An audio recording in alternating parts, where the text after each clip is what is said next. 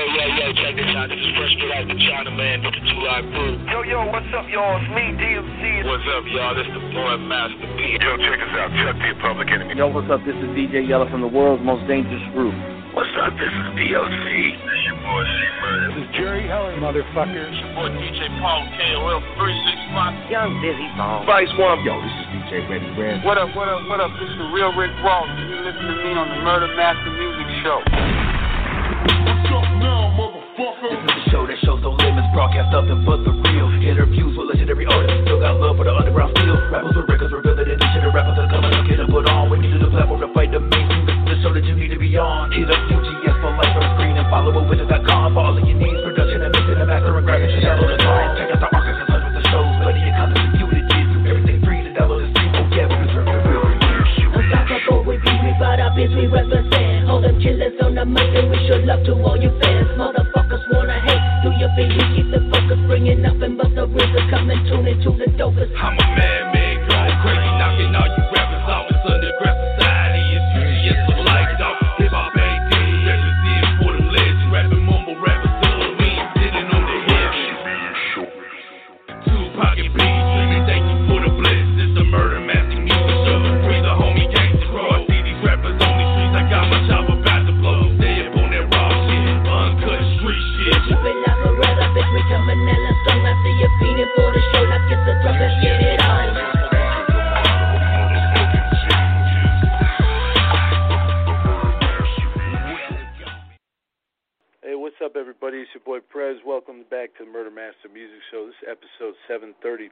We got a guest who's no stranger to the platform. He's been on a few times, so we're always excited to have him back. He's got a brand new album um, called Lessons, featuring the likes of Be Real, Kokane, you know, DJ Premier, of course, um, The Outlaws, Yukmouth, Mitchy Slick, The Chill. Man, you know exactly what I'm talking about. I'm talking about the one and only MC Eiht. MC8, man, how are you doing, brother? Chill. What's cracking, fam? What's good, Scott? Man, it's a honor to have you back on the show, and uh, I, I'm real amped up that you got this project out. I got to listen to it. I can't wait to hear what the fans have to say about it. Um, I think it's one of your uh, your better records, and you made many classics over the years. Uh, what, what has been the feedback you've been getting so far? I've been getting positive feedback so far. You know, uh, the reviews have been good. Uh, you know, we blasted off with the Honcho single with Conway, DJ Premier.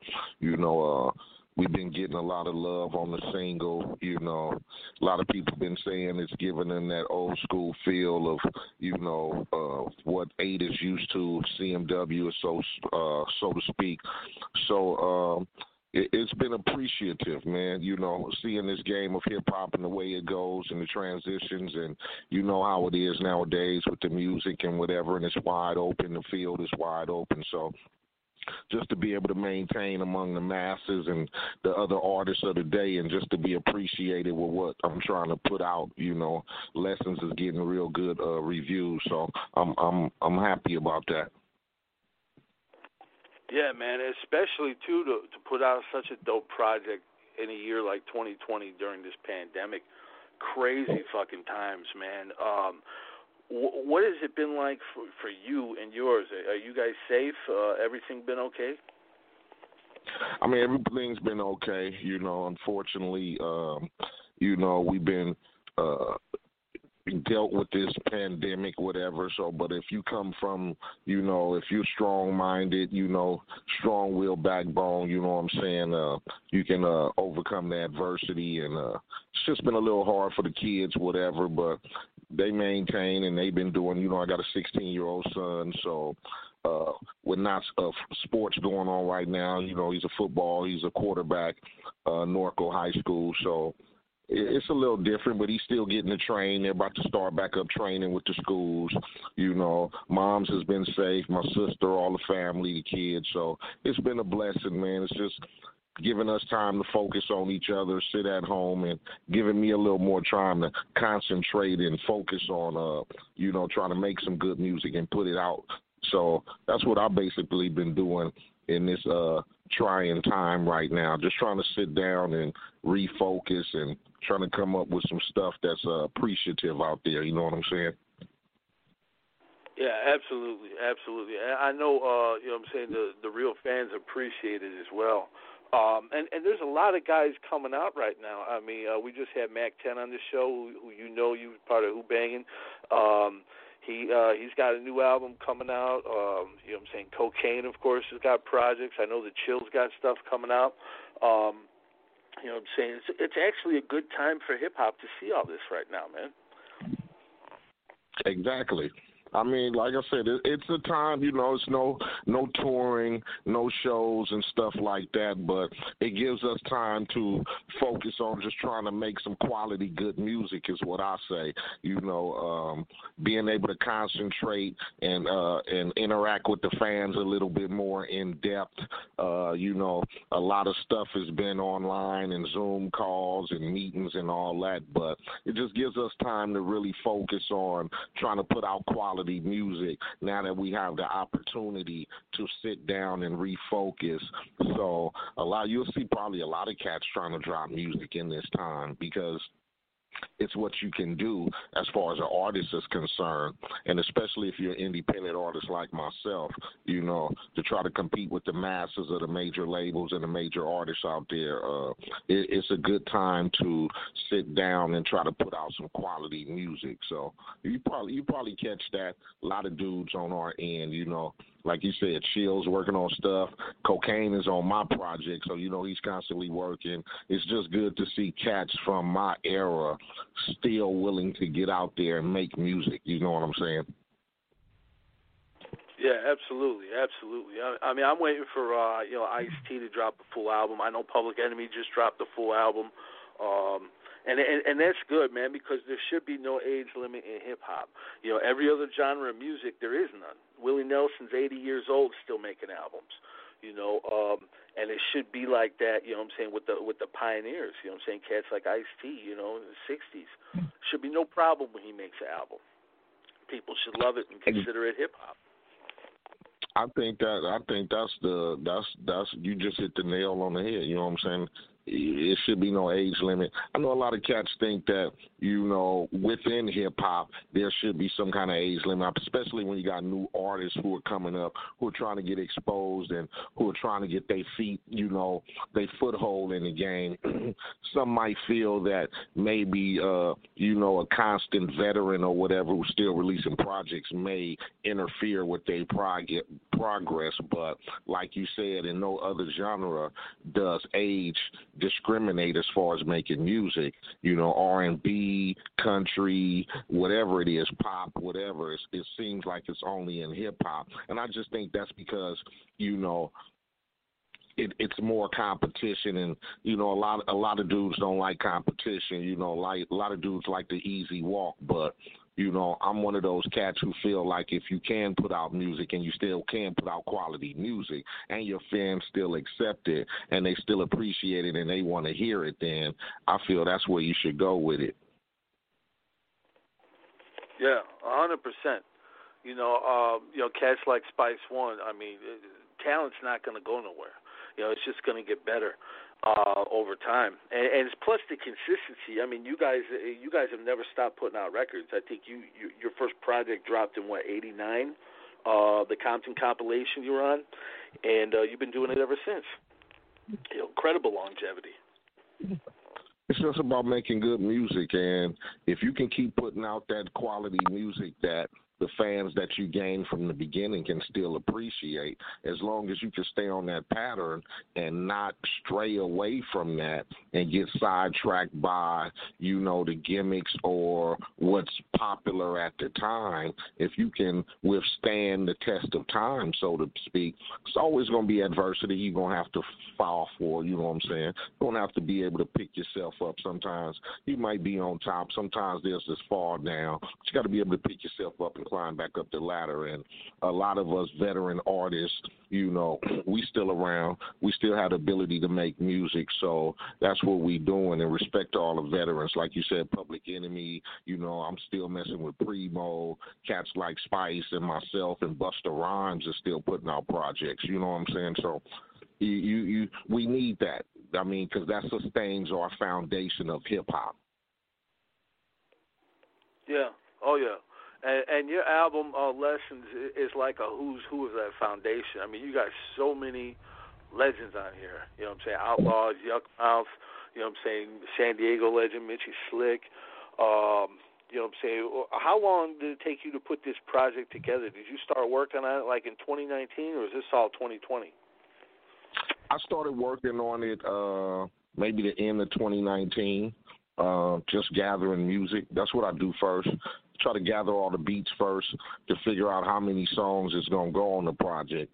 And then once I get enough beats on the table, you know, I might go for maybe 20, 30, 40 beats. Once I gather all the music, then I'll just, you know, it's all about the respect and it's all about the relationships that you formed with cats over the years in this business and I've been able to sustain those relationships and just mutually be fans of certain cats. Um, so I'll just reach out to dudes that I'm fans of, or I have, you know, homies with, you know, on that aspect of outside of uh hip hop or music that I just generally chat with and kick it with. So I called up cats like Primo, uh, you know, Kurupt was in the studio when I did the Mobb Deep song. I called up cats like Havoc and you know, uh I bumped into Dave East in the studio out here and we exchanged numbers and that's how that happened. Uh Premier I've been dealing with him for so long and he he dealt with the Griselda cats, which I was listening to. I've been listening to them for about maybe three years now. Westside Gun, I've been following him for a while. Uh, Benny the Butcher Conway. So it, it's just like uh, you know, uh, reaching out to your homies and hey man, I'm putting together a project. You know, uh, what you get down and dudes be like, man, definitely. So, and it, it doesn't take long because Cats, I send them the song. They send it back to me in two, three days. Never have waited any longer than that. And you put the project together as you go along. So it probably took me about four or five months to get everything together, get everybody's vocals together, get the project mixed and mastered. I like to work quick. Not that you know being fast is is less quality, but I I try to put all my all into projects, and I don't like to stick around on them because I'm a fast worker. I'm not one of them cats who takes two, three, four days to write a verse or whatever. Uh, I figure the more I can get done, the more I can move on to the next. So it took me about four to five months to finish lessons. Yeah, hell, hell of a modern day classic, man. I can't wait uh, for the people to hear it. We're gonna give them, uh, we're gonna give them the Conway one, uh, Honcho.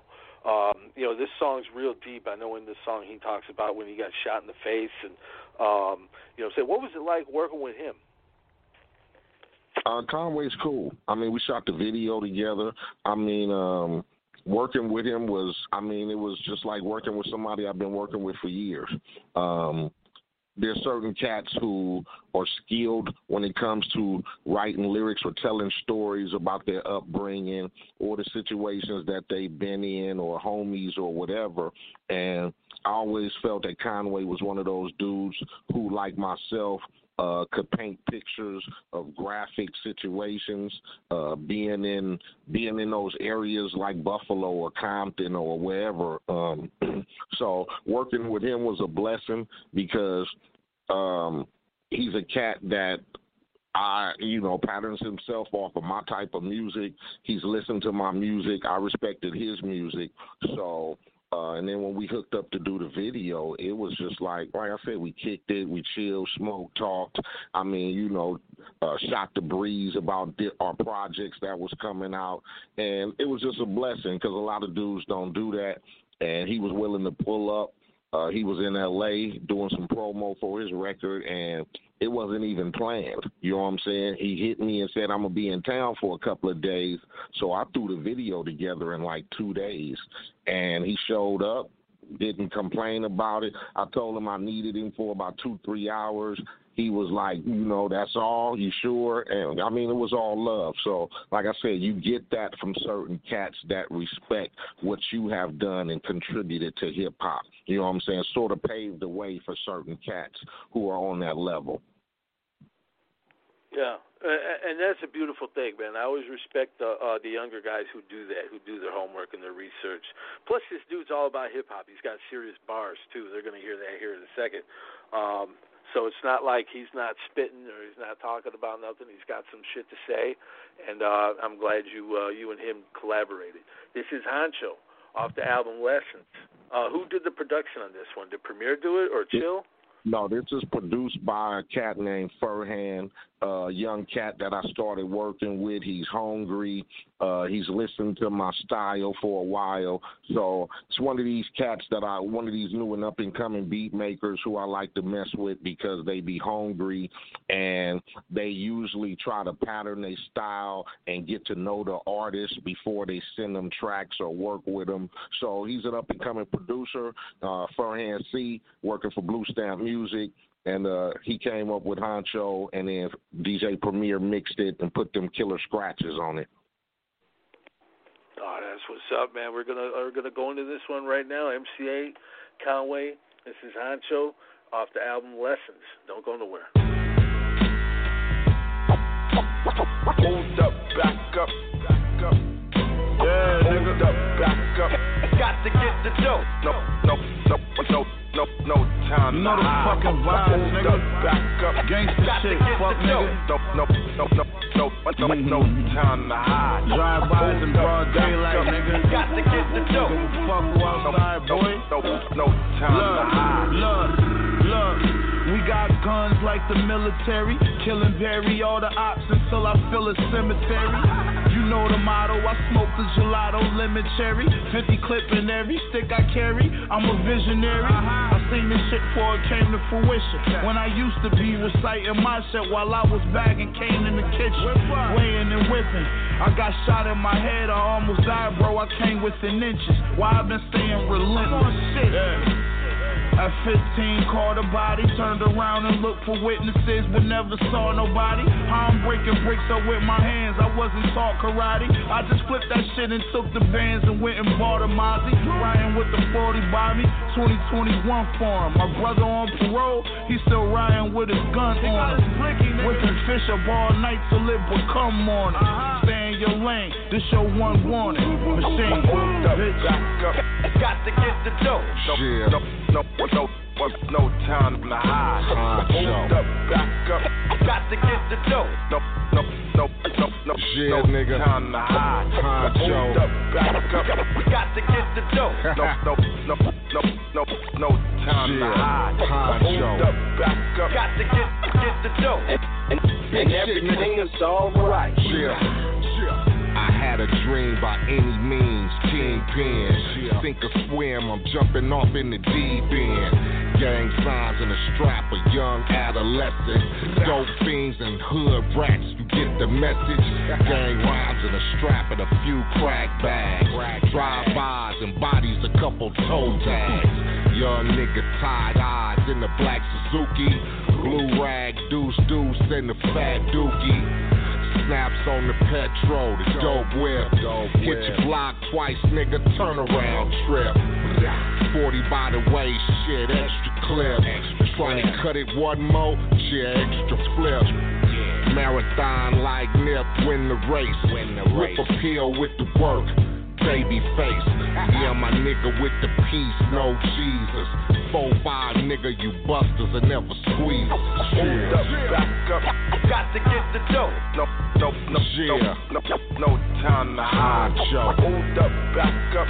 Got to get the dough. No, Yeah. no, no, Nigga. no time to hide. Honcho. Hold up, back up. Got to get the dough. No, no, Yeah. no, no, no time to hide. Honcho. Hold up, back up.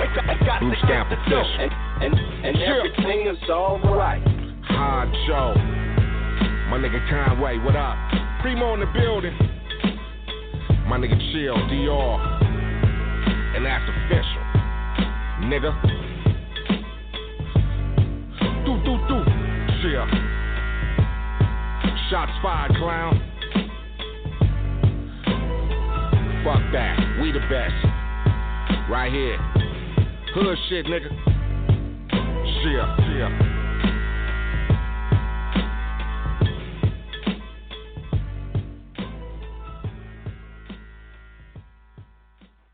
Yeah, we're back right here, Murder Master Music Show, episode 735, MC Eiht. That was Honcho featuring Conway, DJ Premier and the Scratches off the album Lessons, which uh, by the time you guys hear this will be out because it came out on the 18th of uh, September. Um, man, hell of a project. What, what does this make uh, in the discography of uh, MC Eiht? Man, how many how many albums is this now? Woo. It's a lot. I, I I lost count myself. It's been a lot. I mean, if you count Compton's most wanted projects, it's probably over. It's probably about thirty albums. Yeah. Wow. That's vir- virtually about an album a year. Yeah, that's, yeah, that's I've probably been doing a, yeah, probably about that. Probably about an album a year since eighty nine, ninety. I think it's a Compton thing came out in ninety, ninety one. And yeah, we've been doing projects every year, every other year since. So just been trying to put in work, you know, stay significant. I mean, that's how you stay authentic and you uh solidify your legacy, so to speak. Uh it's not a, a popularity contest for me. It's not a uh you know, it's not a, a fashion statement type of. I do music because I loved it from the gate. You know, I started loving music from the time I heard, you know, Run DMC and Treacherous Three, uh, UTFO. Uh, from the time I heard Toddy Tee and Mixmaster Spade, uh, I love music. So all all genres of music I love, whether it was, you know, West Coast, whether it was East Coast uh, from from Ice Cube to Tribe Called Quest, from from Easy E to Pete Rock and CL Smooth. You know, I listen to it all. From the Geto Boys to Souls of Mischief. You know, I listen to all types of music. So that just I guess gives me the you know, just gives me the lane to create and keep trying to do music and support my era of music. Not to discredit, like I said, a lot of the artists of today, you know, music is wide open with the internet and YouTube, SoundCloud, et cetera, et cetera.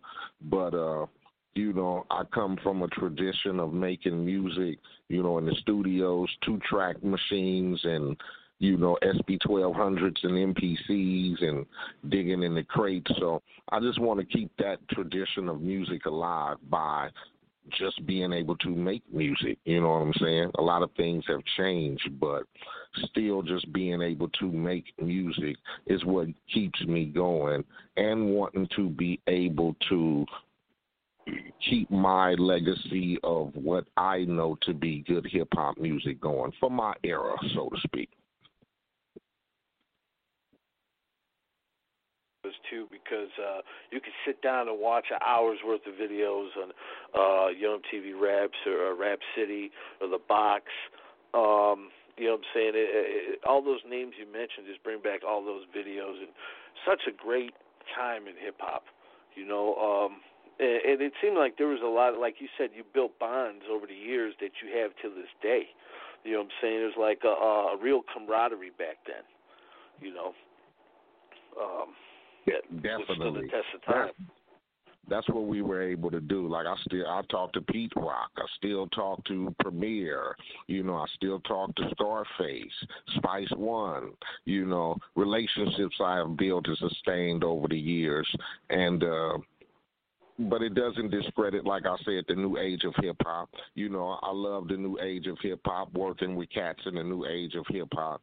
Uh, Dave East, Conway, you know, uh, I love, you know, working with cats like Mitchy, working with cats like Kokane who come from my era, but still being able to work with new cats as well and work with new producers who can familiarize themselves with the sounds of yesterday.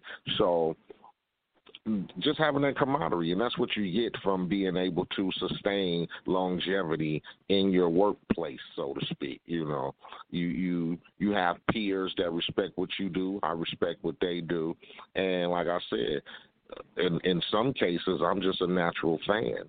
You know what I'm saying? Not not to get it confused with being a groupie, like my man Cam would say. Um, but you know, some of these cats I'm a true fan of, and I respect their music. Absolutely, man. And and you know, a lot of the guys, you know, what I'm saying that um, they came up in the game, uh, they were fans as well. I saw a documentary on ZZ Top the other day on Netflix. They got their name ZZ Top from uh, ZZ Hill and uh, they were going to call it ZZ King after uh, BB King, but they they're like uh, it didn't sound right. The guy's like, well, you got to name it King because he's at the top.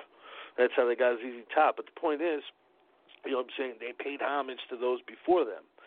You know, um, and that's always a good thing, man, because that keeps hip hop going, keeps it strong. You know. Exactly. You have to you you know that was something my mom always said. My pops always instilled in us: never forget where you came from. Never uh, pay respect to your elders or people who paved the way. You know, never forget that that there were people before you who went through a lot of struggle for you to be able to do what you do today. So never forget that, and that's what I do about my era and guys from my era of hip hop. You know what I'm saying? Being able to uh, uh, respect and have relationships or the camaraderie just shows that you know we respected cats from our days. And like you said, dudes like that pay homage. You know, we pay homage by mentioning dudes like I always may mention a Tupac or Easy E in my songs or when I do interviews I always speak on, you know, cats like Toddy Tee and Mixmaster Spade because that's what I grew up on. That's what paved the way for me. So you gotta you gotta learn how to do that. Yeah. Yeah, man, and you know, uh, Easy E. Um, it, it was crazy. Just the other day, it was like, uh, um, you know, Easy E released uh, uh, Eazy-Duz-It on the 13th, I think it was, back in '88, and um, such a classic album, withstood the test of time. When I was talking to the Chill, he said you guys were on the video shoot uh, for uh, We Want Eazy, I believe. It was either We Want Eazy or Radio. Do you remember that? Actually, we were on the set for We Want Eazy, and Chill was on the set for Eazy-er Said Than Dunn.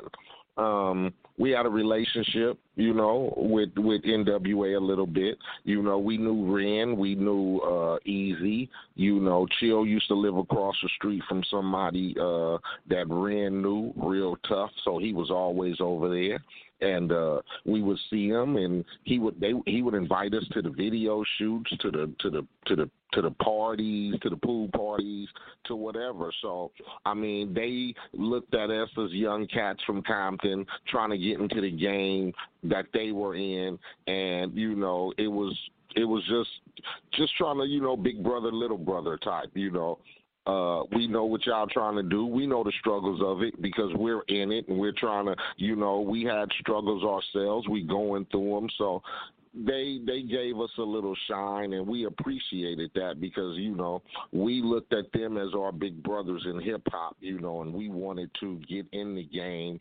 and only thing we dreamed about was about getting Compton's most wanted on and being in a position like they were. So, yeah, you know, we you had that from some cats, you know, who knew how the struggle was with the music business, and we all kind of came through the same back door, so to speak.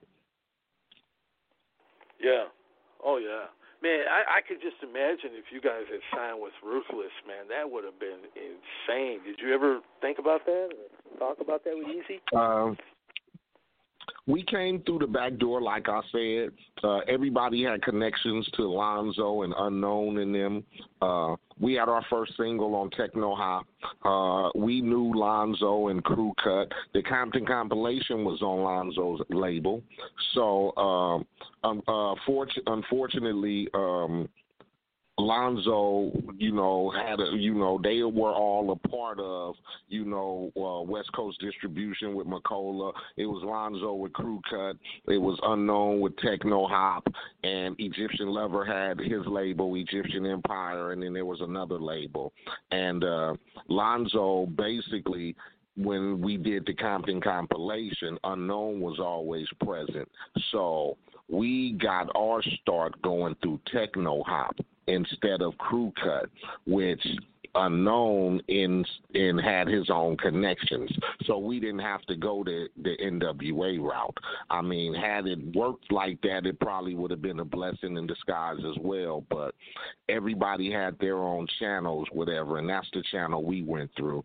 And we got signed to Capitol Records right out the gate from doing our first little independent uh, 12 inches, you know, on Techno Hop. And then once we did that, you know, uh, six, seven months later, we were signed to Capitol.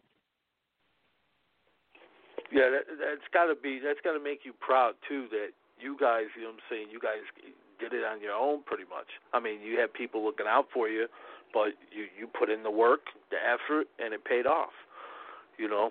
Yeah, we um, we did long we did long nights in the studio with DJ Slip, you know, trying to craft CMW. You know, I wrote all the raps, you know, in the beginning. You know, for the first three, four albums, I wrote every rap. So it it was strenuous trying to keep up, and you know because like I said, I was a, still a little knucklehead, wanted to be in the neighborhood and do that, but uh, it, it it was it was a little strenuous, but it was also you know it was also a joy because it was something that we were we were screaming for, we were praying for, you know, late nights in the studio, in the garage, and late nights trying to create songs and, and come up with sounds so people would appreciate from Compton's Most Wanted. So it was like a gift and a curse, but it all paid off, and I wouldn't trade it for nothing. Yeah, yeah, absolutely. You know, uh, a- after you guys started to blow and stuff, um, you know, did you um did you talk to Eazy like like did he ever say like, "Oh man, I'm I'm real proud of you guys," and because you guys achieved a lot of success early on. I mean, um, a lot of people used to tell us, you know, uh, good shit, you know, because we were we were basically, you know, the young cats coming up. So uh during along in our in our careers are coming up and Compton's Most Wanted, us getting a chance to do, you know, the Boys in the Hood soundtrack, and then me being able to come back and do straight up minutes with Menace to Society and all that. You know, a lot of dudes uh, gave us that, you know, pat on the back for, you know, achieving what we had set out to do because like we were just like everybody else over here. I mean, rap was getting off, you know, it, it was becoming becoming a means of getting yourself out the neighborhoods and getting yourself off the street corners or whatever. So, you know, we we we got that congratulatory pat on the back from a lot of people who thought that it was good for us to be transitioning from doing what we were known to be doing, hanging out and whatever, and trying to make people proud as far as just trying to do what we did, as putting music out and trying to represent Compton in the neighborhood, so to speak. Yeah. Oh yeah. And, and you know, you mentioned to Society. That that's uh, you know one of the all-time classics, man. When you got the role A-Wax, man, what what was that going through your mind? Were you nervous getting into something different? Um, I really didn't think much of it because I didn't really think they was gonna give me the part at first. So, I mean, I read this. I mean, I got the script. They they gave me the script. I read the lines. I seen the character they wanted me to play. Um, I came into a meeting. I read for them. You know, fortunately, you know, moms, you know, used to be on my ass, so I had to go to school, so I knew how to read. Um, they called me back. Uh, hey, we want you to come read again. I was like, man, why are they wasting time? Because they know they're not going to give me this movie. Myself not thinking that I was at that level. You get me? I mean, I put out a few records. I had out what uh it's a Compton thing.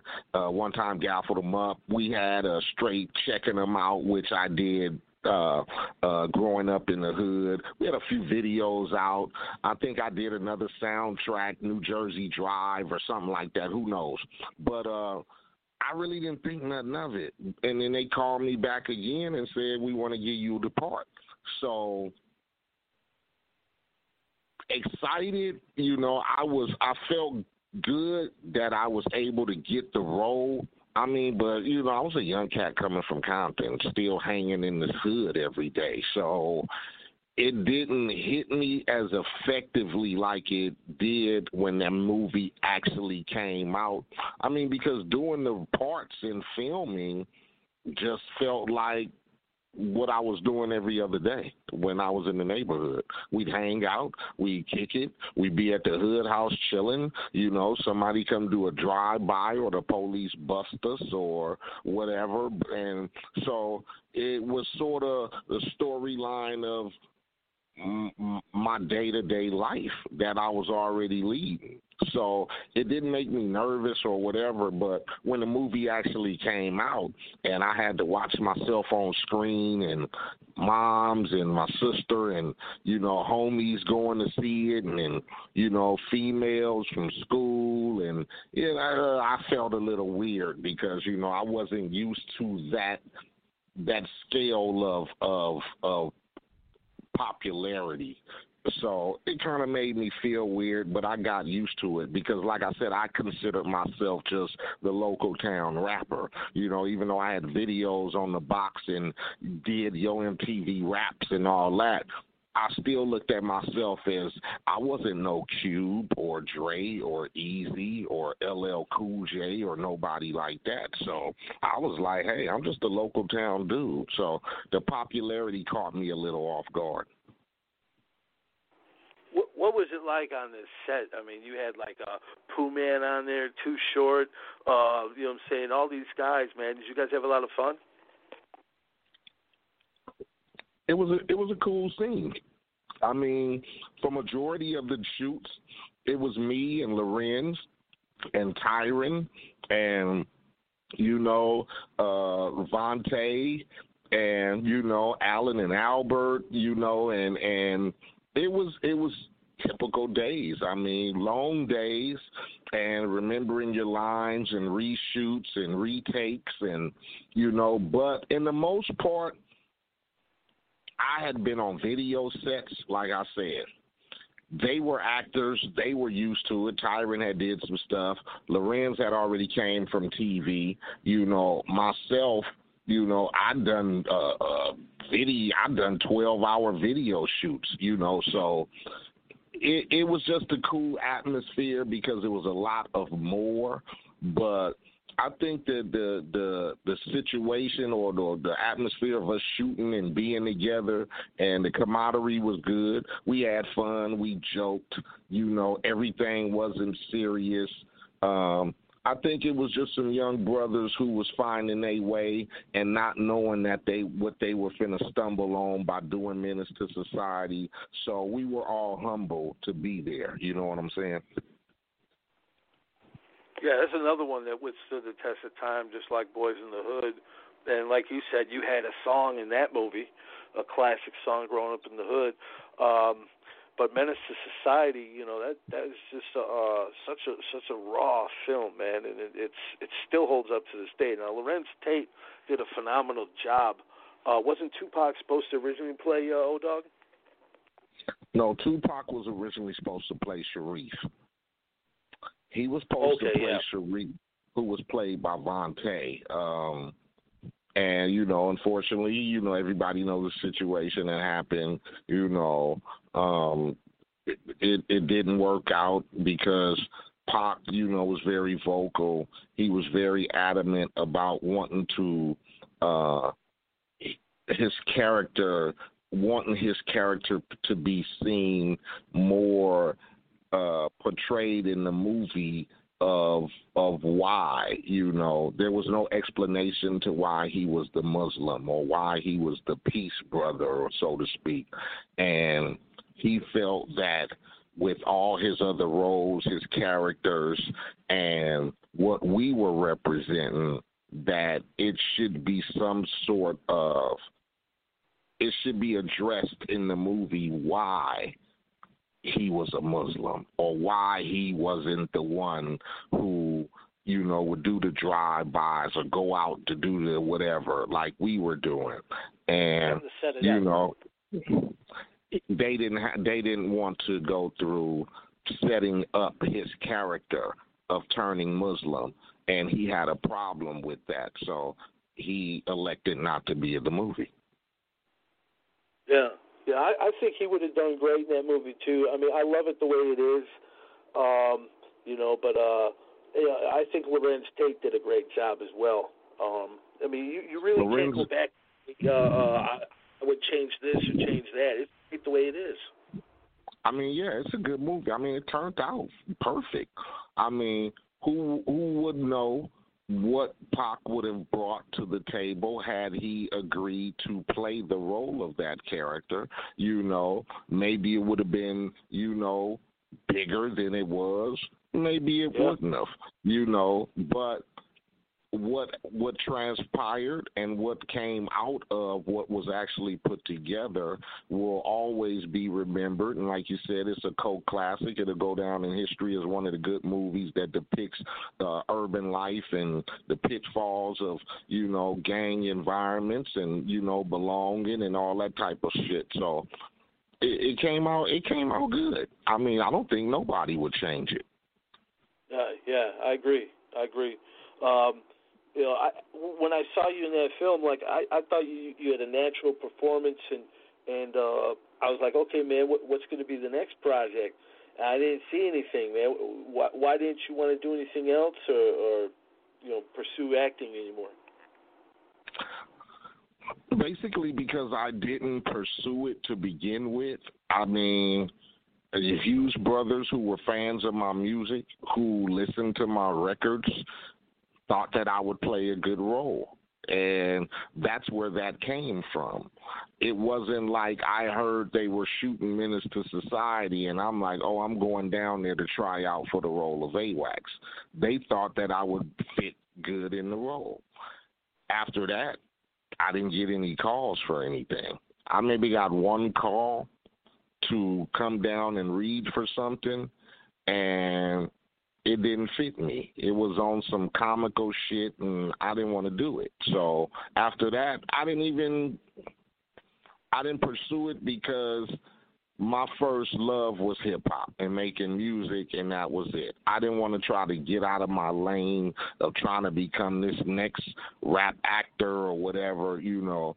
Even though a lot of people said that I should have did it, I should have pursued it, but you know, I'm one of them cats who comfortable with the skin I'm in, and it didn't bother me that I didn't get offered anything. I mean, I ended up doing Thicker Than Water with Mac and Fat Joe, and then I ended up doing a little independent film, uh, uh, uh, the Hundred Kilos about Freeway Rick. But other than that, um, it never it never made it never sparked my curiosity to go after movie roles and act. I mean, you know, I did it. People appreciated it.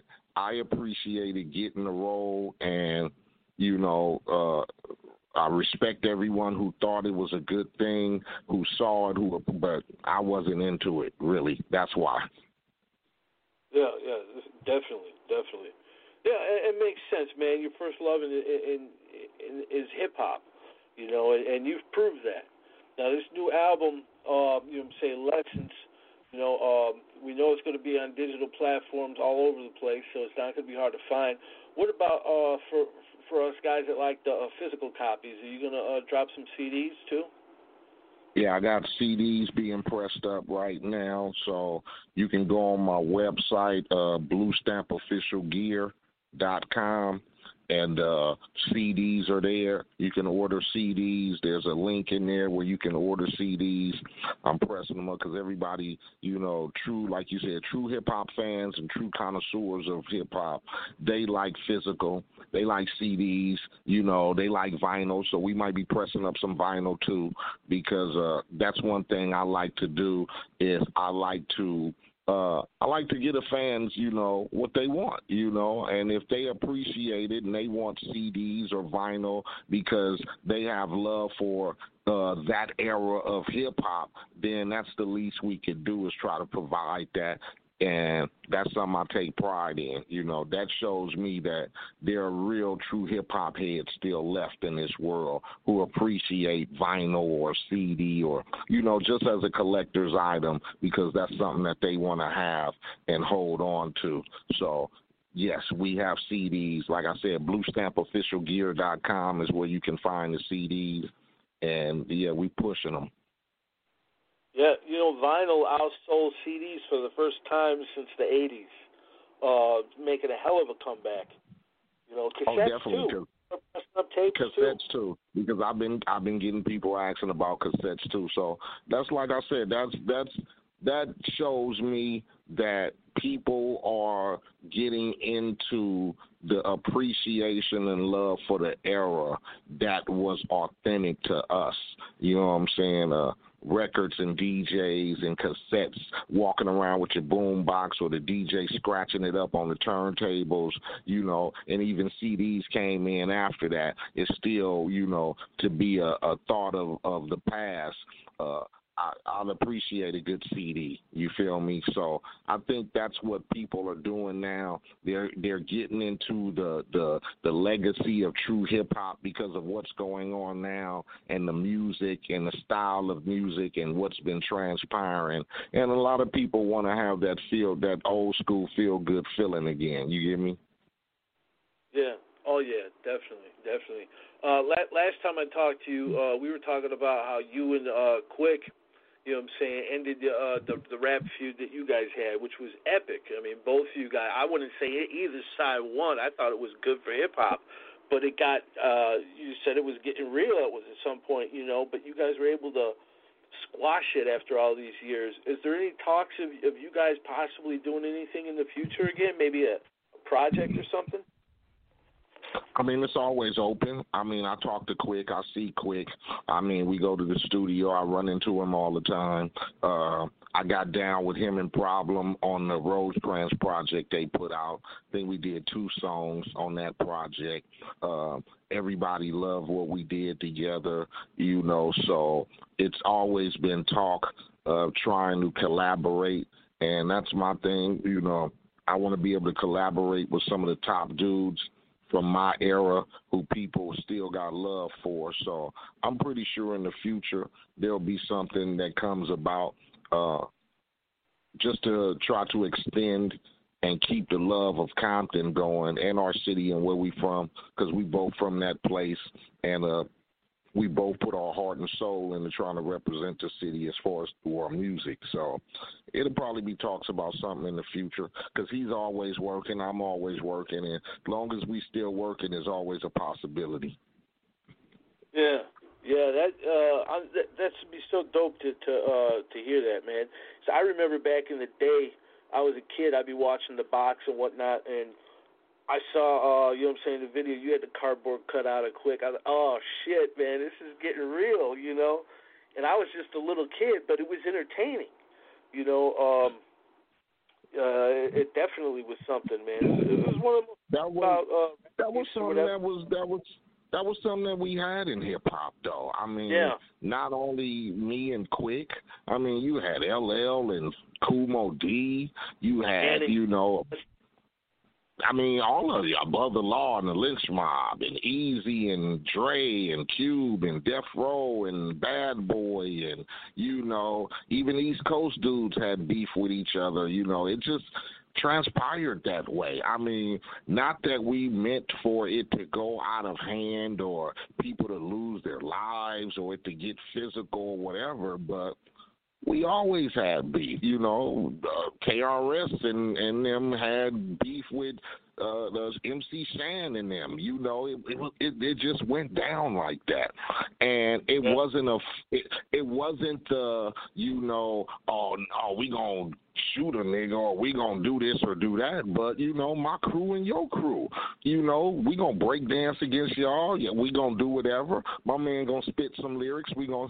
That's how it started. So you know, that's how beefs, and I think not to say that in a negative form, but beefs was healthy for hip hop.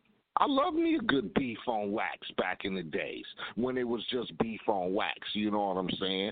Let's see who could drop the dope lyrics or who could say this or that or who got the nicest song on they comeback or whatever. So beefs have been around for a while. It's just that with with with with with music nowadays it's it it sort of gets out of hand because cats don't a lot of cats don't know how to take criticism or they don't know how to take you know uh, a, a rap beef or a rap battle for what it is. It turns into shootouts and people losing their lives and you know disses on on Instagram and all that type of crap now. So you know, but at one time, you know, it, it was it was hectic, but it was good for hip hop, if you ask me. Not that we were trying to capitalize off of hurting each other, but a good rap battle was always good, if you ask me. Yeah. I think uh, pre anything pre Biggie and Pac was, was was real good. You know, the Biggie and Pac exactly. stuff are getting serious. You know, um, but before that, it was all fun and games, man. I mean, it was all fun us, and games. I mean, it got it got deep a little bit, but like you said, it was all fun and games. And then you know, unfortunately, you know, we we as young black men and whatever, we started, you know, again coming from my era, from gangs and coming from the hoods and all that. And when you got dudes like that you know, coming from the neighborhoods and, you know, they rapping now and they representing their sets and they got money and all that, it's going to get hectic because now rap beefs are turning into personal agendas. And that's what started happening, I think, when, when Pac and Biggie got cracking. You know, it went from the typical, you know, yo mama this, yo mama that, or I'm the freshest this, I'm the freshest that, yo crew weak, you this or that. And it start going into I'll smoke you and shoot up your whole neighborhood and shit like that. So it, it got sidetracked for a minute, but and and it, and and unfortunately, you know, a lot of the youngsters now in hip hop, you know, they they on attack mode, and like you said, you can't speak on it because you don't know what they've been through. Like I said, I grew up in the hood, I grew up in poverty, you know, trying, you know, doing what I had to do to survive. But you know, once I turned into, you know, once I got into the music business, you know, it kind of unfortunately toned me down a little bit because you got kids and you want to you want to set yourself in a different light. But you know, I know how it is out there in the streets. When you young, you got a lot to prove. You got to show people that you ain't that you ain't no punk and that you ain't intimidated by no one. So the first the, the first uh the first thing come to mind is to grab the heat and go show somebody what it is. And a lot of our young artists are are on that aspect. You know what I'm saying? So yeah. Just have to watch what's going on. We just have to watch what's going on, and we just have to try to keep hip hop authentic and alive, and let's not let it turn, you know, because it'll stray away a lot of people like it's starting to do, and we need to keep hip hop going. You know what I'm saying? Because it's something that we crafted way back in the days, even before my time. You know what I'm saying? And it's something that the forefathers of hip hop, you know, probably didn't see in the past or when they started rocking out in parks and in uh, underground basements and, sh- and shit like that for it to turn into, you know, battle, battle, battle, gun cry, gun cry. So we just have to watch what we do with the with the establishment and with the foundation and trying to keep true hip hop alive. You know, music is music, it's freedom of expression, and we want people to be able to do that. But you just got to watch where it's headed. That's all. Uh, absolutely, and, and it's going to keep going in the right direction because uh, good cats like yourself that are are keeping it going. You know. Um, before you go, Eiht, it's been real, but uh, I got a homie uh, on the line from France. He's got a couple questions for you, real quick. Um, for sure. DJ Lord Sinister, Sin, are you there, brother? Yes, yes, sir. Hi, Scott. Hi, uh, legendary MC Eiht. Um, yes, sir. Um, can you tell us about the the Hood tapes? Uh, was the era in the midnight '80s with a chill, and um, how was the unknown DJ approach you in uh, 1987? In 1987? Yeah, unknown DJ. By the and um, oh. about the the Hood tapes, the Hood tapes you did back in the day. Can you tell us about this? And uh, with Um, the unknown DJ. DJ Unknown. Well, you know, I got I, I got started back in um around that time. Uh, you know, I was banging in the hood, whatever, and I um started making demo tapes in my homeboy's garage. And Chill was a beatbox. So we would use we we would make tapes in in in my homeboy's garage on his pool table. He had two turntables. We would rap, chill with beatbox, whatever. So at the time, um, we knew uh, Eazy, you know, uh, Toddy Tee, who had the Batterram, Mixmaster Spade, you know, um, they had local 12 inches, whatever, and then King T had a song called um, "You Better Bring a Gun." He had a couple other paybacks some other. It was on Techno Hop. Now, like I said before, all, all these cats had little independent labels, and that's how everybody started making music because they would sign to the independent labels. So unknown DJ had an independent label called Techno Hop. We had a few cats on there before. I think uh, Ice T started his records over there. Ice T had uh, Dog in the Wax. He had You Don't Quit. He had Six in the Morning. That was on Techno Hop. Then King T had uh, You Better Bring a Gun, Payback Some Other. Wa- So Techno Hop was like the if you want to say gangster rap independent label because because Lonzo he was doing wrecking crew shit okay? So we basically knew these cats who knew Lonzo. So we had a demo tape and we all drove to Lonzo's house. Lonzo had a studio in the back of his house. And uh, we all went in there. It was DJ Slip it was unknown DJ and it was Lonzo. So we just rolled over there with these cats to just you know go over there just to see the ambiance. These dudes were singers. They was trying to get a singing deal with Lonzo. We just happened to be there with our demo tape. So they wanted to hear it. We put the tape in. I think I wrote some little crap rap. Who knows what it was about? But they knew we had potential. So Unknown got my number and he called me the next day and he told me he wanted me to come up to the studio, whatever, and we hooked up with DJ Slip. And that's how we formed Compton's Most Wanted and DJ Slip, they put us in the studio that day, and therefore we made uh, our first song off the Compton compilation, which was Rhymes Too Funky. And then from there, we did a 12 inch on Unknown's label, Techno Hop, which was Compton's Most Wanted's first single, and it was called This Is Compton and Give It Up, and I Give Up Nothing. And that's how we started our career back in 87, 88 with Techno Hop. Yes, sir. It was the same with uh, DJ Flash, with uh, Macola Records at the same time of electro hip hop, electro funk at this time. Yes, indeed.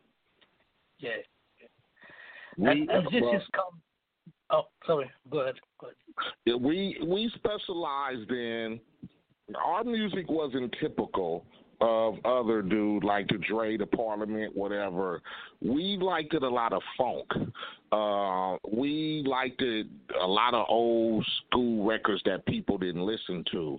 Uh, the Meters, uh, Otis Redding type of stuff. Um, Slip was very articulate and digging in the crate, so to speak. He had he had uh, like a garage full of just records. So and that's something I used to do too. I used to, you know, my auntie, they come from Mississippi, blues, funk, whatever. She had a gang of records, so that's where a lot of our sound came from. Uh, a lot of the sound came from just digging through records and trying to find other sounds other than Parliament, George Clinton, and stuff like that. We wanted to go a little deeper, so that's where our, our sound differed a little bit from NWA when we first started. We like it funk. Yes, sir. Yeah. And, and this has come on. Uh, can you tell us about this? What was produced so uh, but you just sleep and uh, I don't DJ too. It was a classic.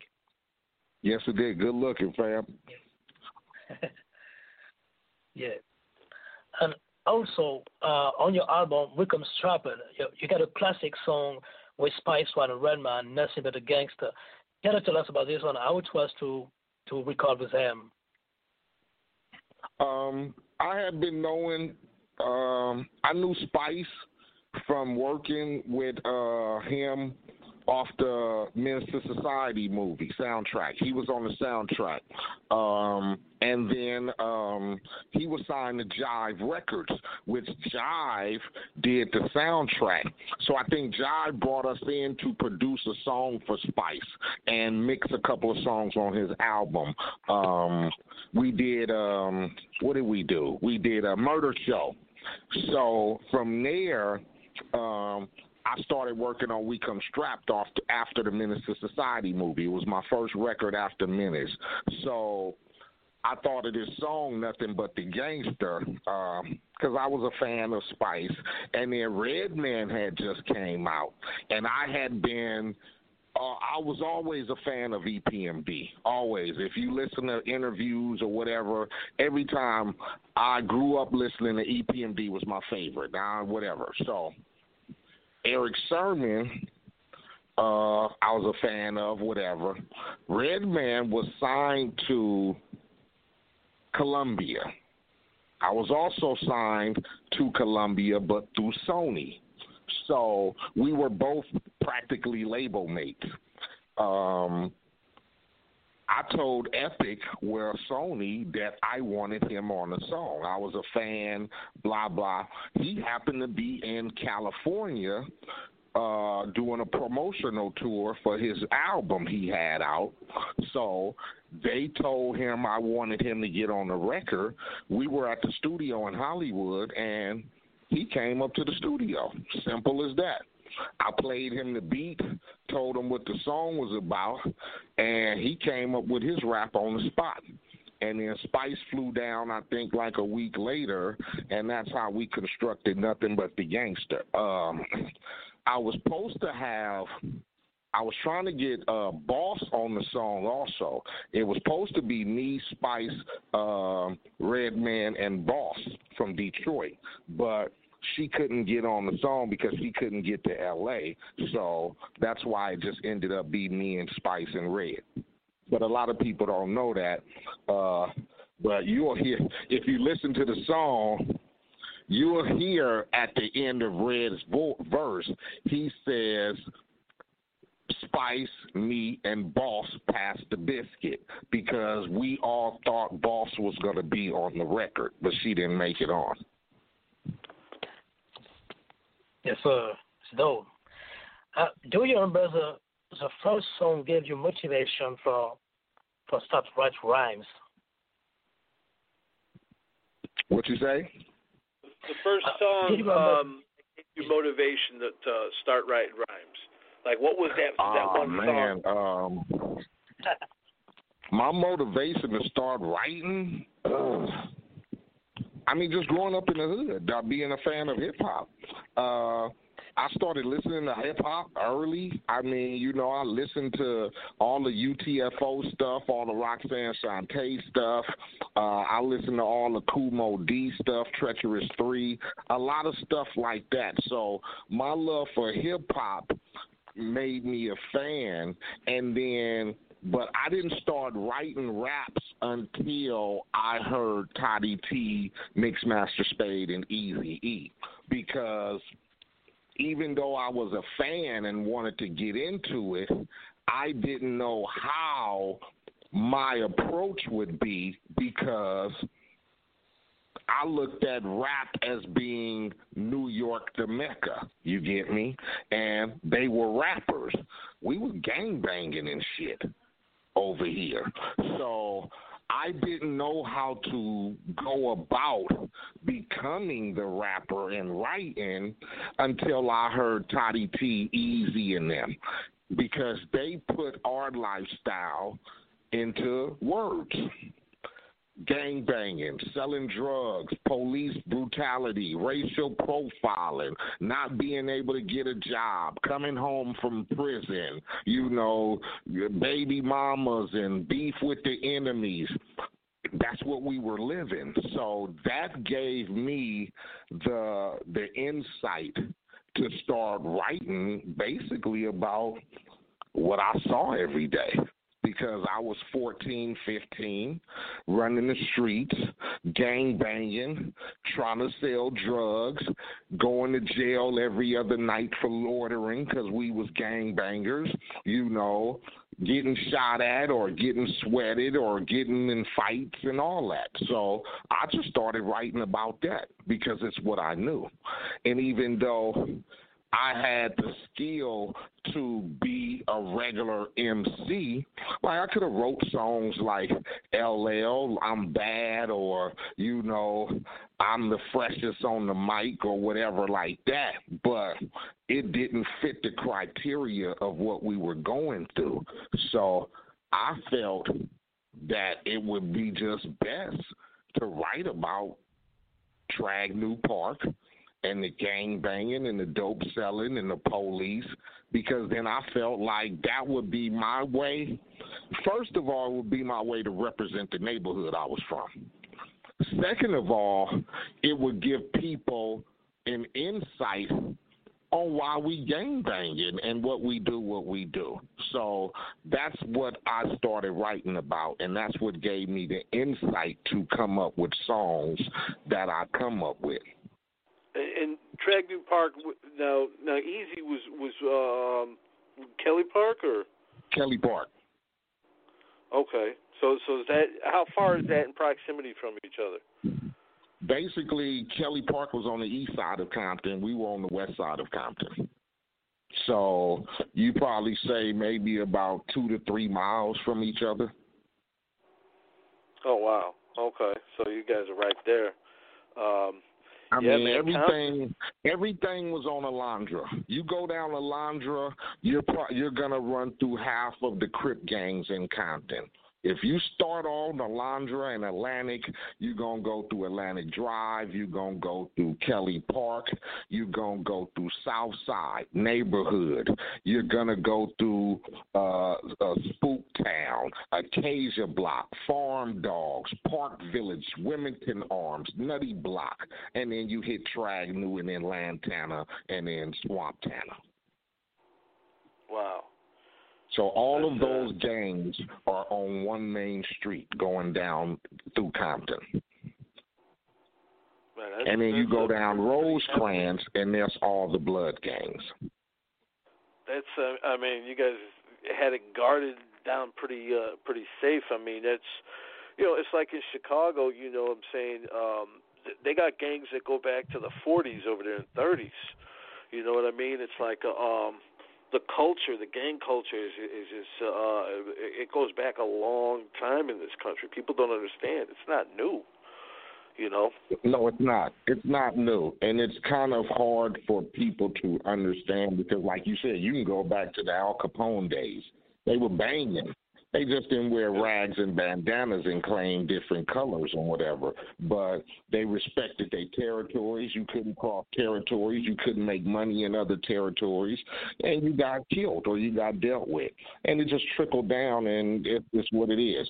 We formed. They, you know, Crips and Bloods came from dudes wanting to show their activism for their communities or whatever, and stand up for their rights in their communities. And it just transitioned over because you know, as you grow things get to a different place and feelings in different times and you know people die and beef start or whatever but gangs have been around for forever yeah you know it's it's nothing new so it's something that in my days, I, it's, it's what it is.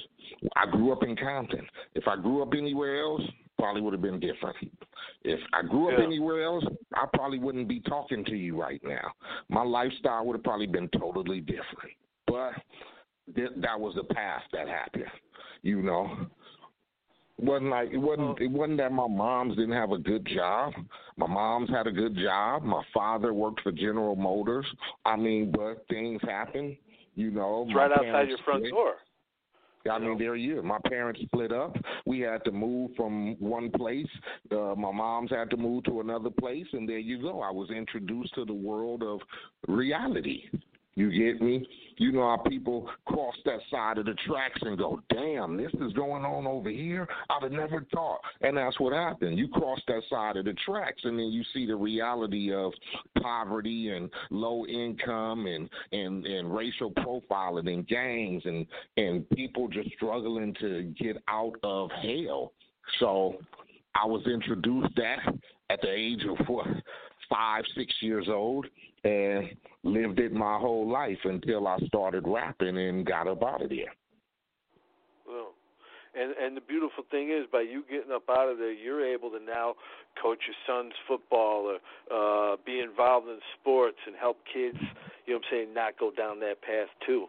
So by you making it out, had a trickle down effect as well. You got to be proud of that. Yeah, it, it, you know, it's just a chance to, you know, it gives him an opportunity, you know, because it's no longer about my me or whatever. It's about him, the next generation, and it was just about trying to give him a chance. Not that, not to say that there aren't brothers that's still in the struggle of the neighborhoods who are trying to make positive aspects. You know, shout out my nigga, rest in peace, Nipsey. We got people like Big U. We got a lot of people who are trying to, you know, be activists right in their home base, which is a great thing too. Unfortunately, you know, some of us in transitioning times, we had to get out because back in the early, back in the 80s and 90s, it was hell. Grow, you get me growing up in Compton, South Central Watts, whatever.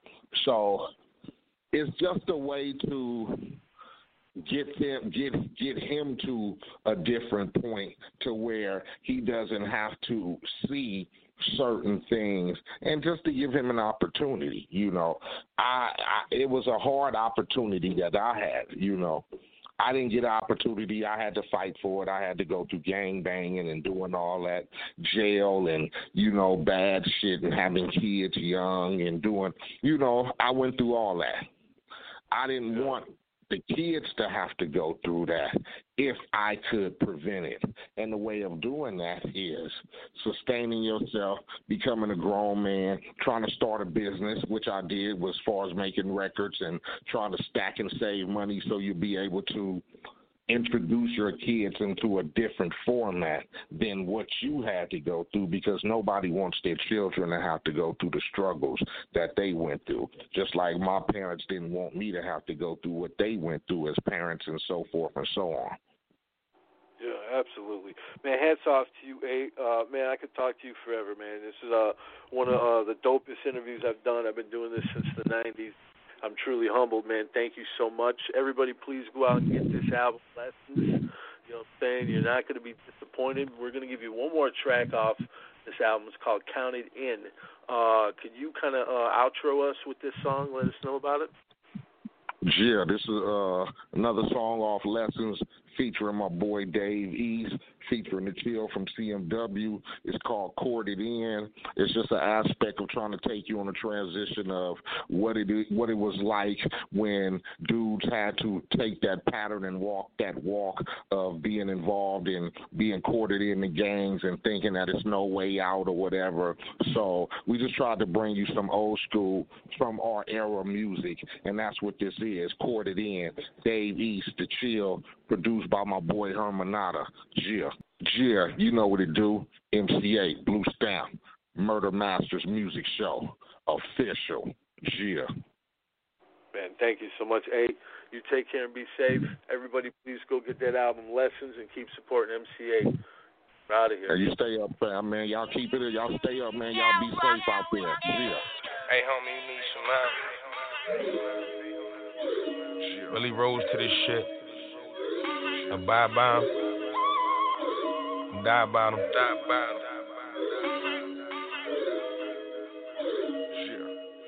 Blue Stamp official. Little homie need to pipe down. Pipe down. Gang banging shit a lifestyle. We'll pull up on you right now. Right now. Spit this shit from my soul, nothing I write down. Uh-huh. Neck used to be dripping in gold. See me in ice now. Lost all respect for my plug. Ain't bring the price down. Trying to teach my daughter, don't know water, then you might drown. I'm from the dark, trying to get to a place where the light found. I ain't in the playing or waiting. I need it right now. The West Side did Chuck Taylors, we did Timberland. I could chill with killers and handle business with gentlemen. We was rocking Pele Pals, y'all was rocking Pendleton. Watching Nipsey die left me trembling.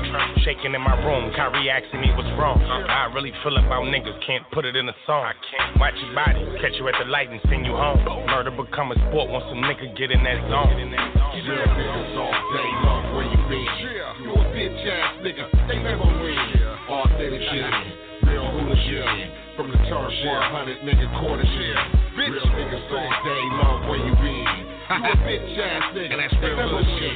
Authentic thing. Let me take you back a little bit. From the turf, 100 nigga quartered in. Used to be teardrops when the homies died. 40 ounce poured out, niggas brains fried. Four deep in the neighborhood club whip. Parliament on the stereo mothership. Nigga bang for the set with a death date. Compton still a hood, high murder rate. Nigga fade been sealed, got the weapon concealed. Bomb first to the jaw, chill, low, best chill. Niggas in the jungle do feast. Being Dave, blue collar niggas back east. 38 piece in my home for release. Neighborhood to the death, jail low, UAB. Used to be fights, nigga, with the fist. Compton where the real niggas do exist. At your own risk, jail quartered in. Drive bys through your block where we take it in. Real niggas all day long where you been. You a bitch ass nigga, they never win. Authentic thing, 100 nigga quartered in. Real niggas all day long where you been. You a bitch ass nigga, they never win. Authentic Hey, chill thing, out the fence. real hooligan. Yeah. turf 100 nigga quartered in. Just to get a rep, my stay is kept till I die. Represent the enemy getting swept. Mama wept since fresh off the step underneath front porch. The off white is kept. Time left is money running from death. You hood rap bitches flipping like UF. Young low, just chillin', motherfuckers, bro. Cheap talk ass niggas won't no smoke. Ben Davis or Al Davis was rated up. Bald headed, a tattooed, a braided up. Bob wide, the COs were gated up. Mainline, maintain mine, afraid of what? Used to be on the block with a paper cup. 50 in my lap, that's a double up. Think about some butter, I'ma bubble up. One time's hot, but I don't give a fuck. Real niggas all day long, bitch ass nigga, they never win. all Authentic thing, real hooligan. From the turf 100 nigga quartered in. Real niggas all day long, where you been? You a bitch ass nigga, they never win. all Authentic thing, real hooligan. From the turf 100 nigga quartered in. Chill. And that's Blue Stamp official. My nigga chill in the building. My nigga Herman out on the beat. Beat him down low. Hey, Dave, these cup. They don't know what's cracking. 2020 vision. We see you. Chill.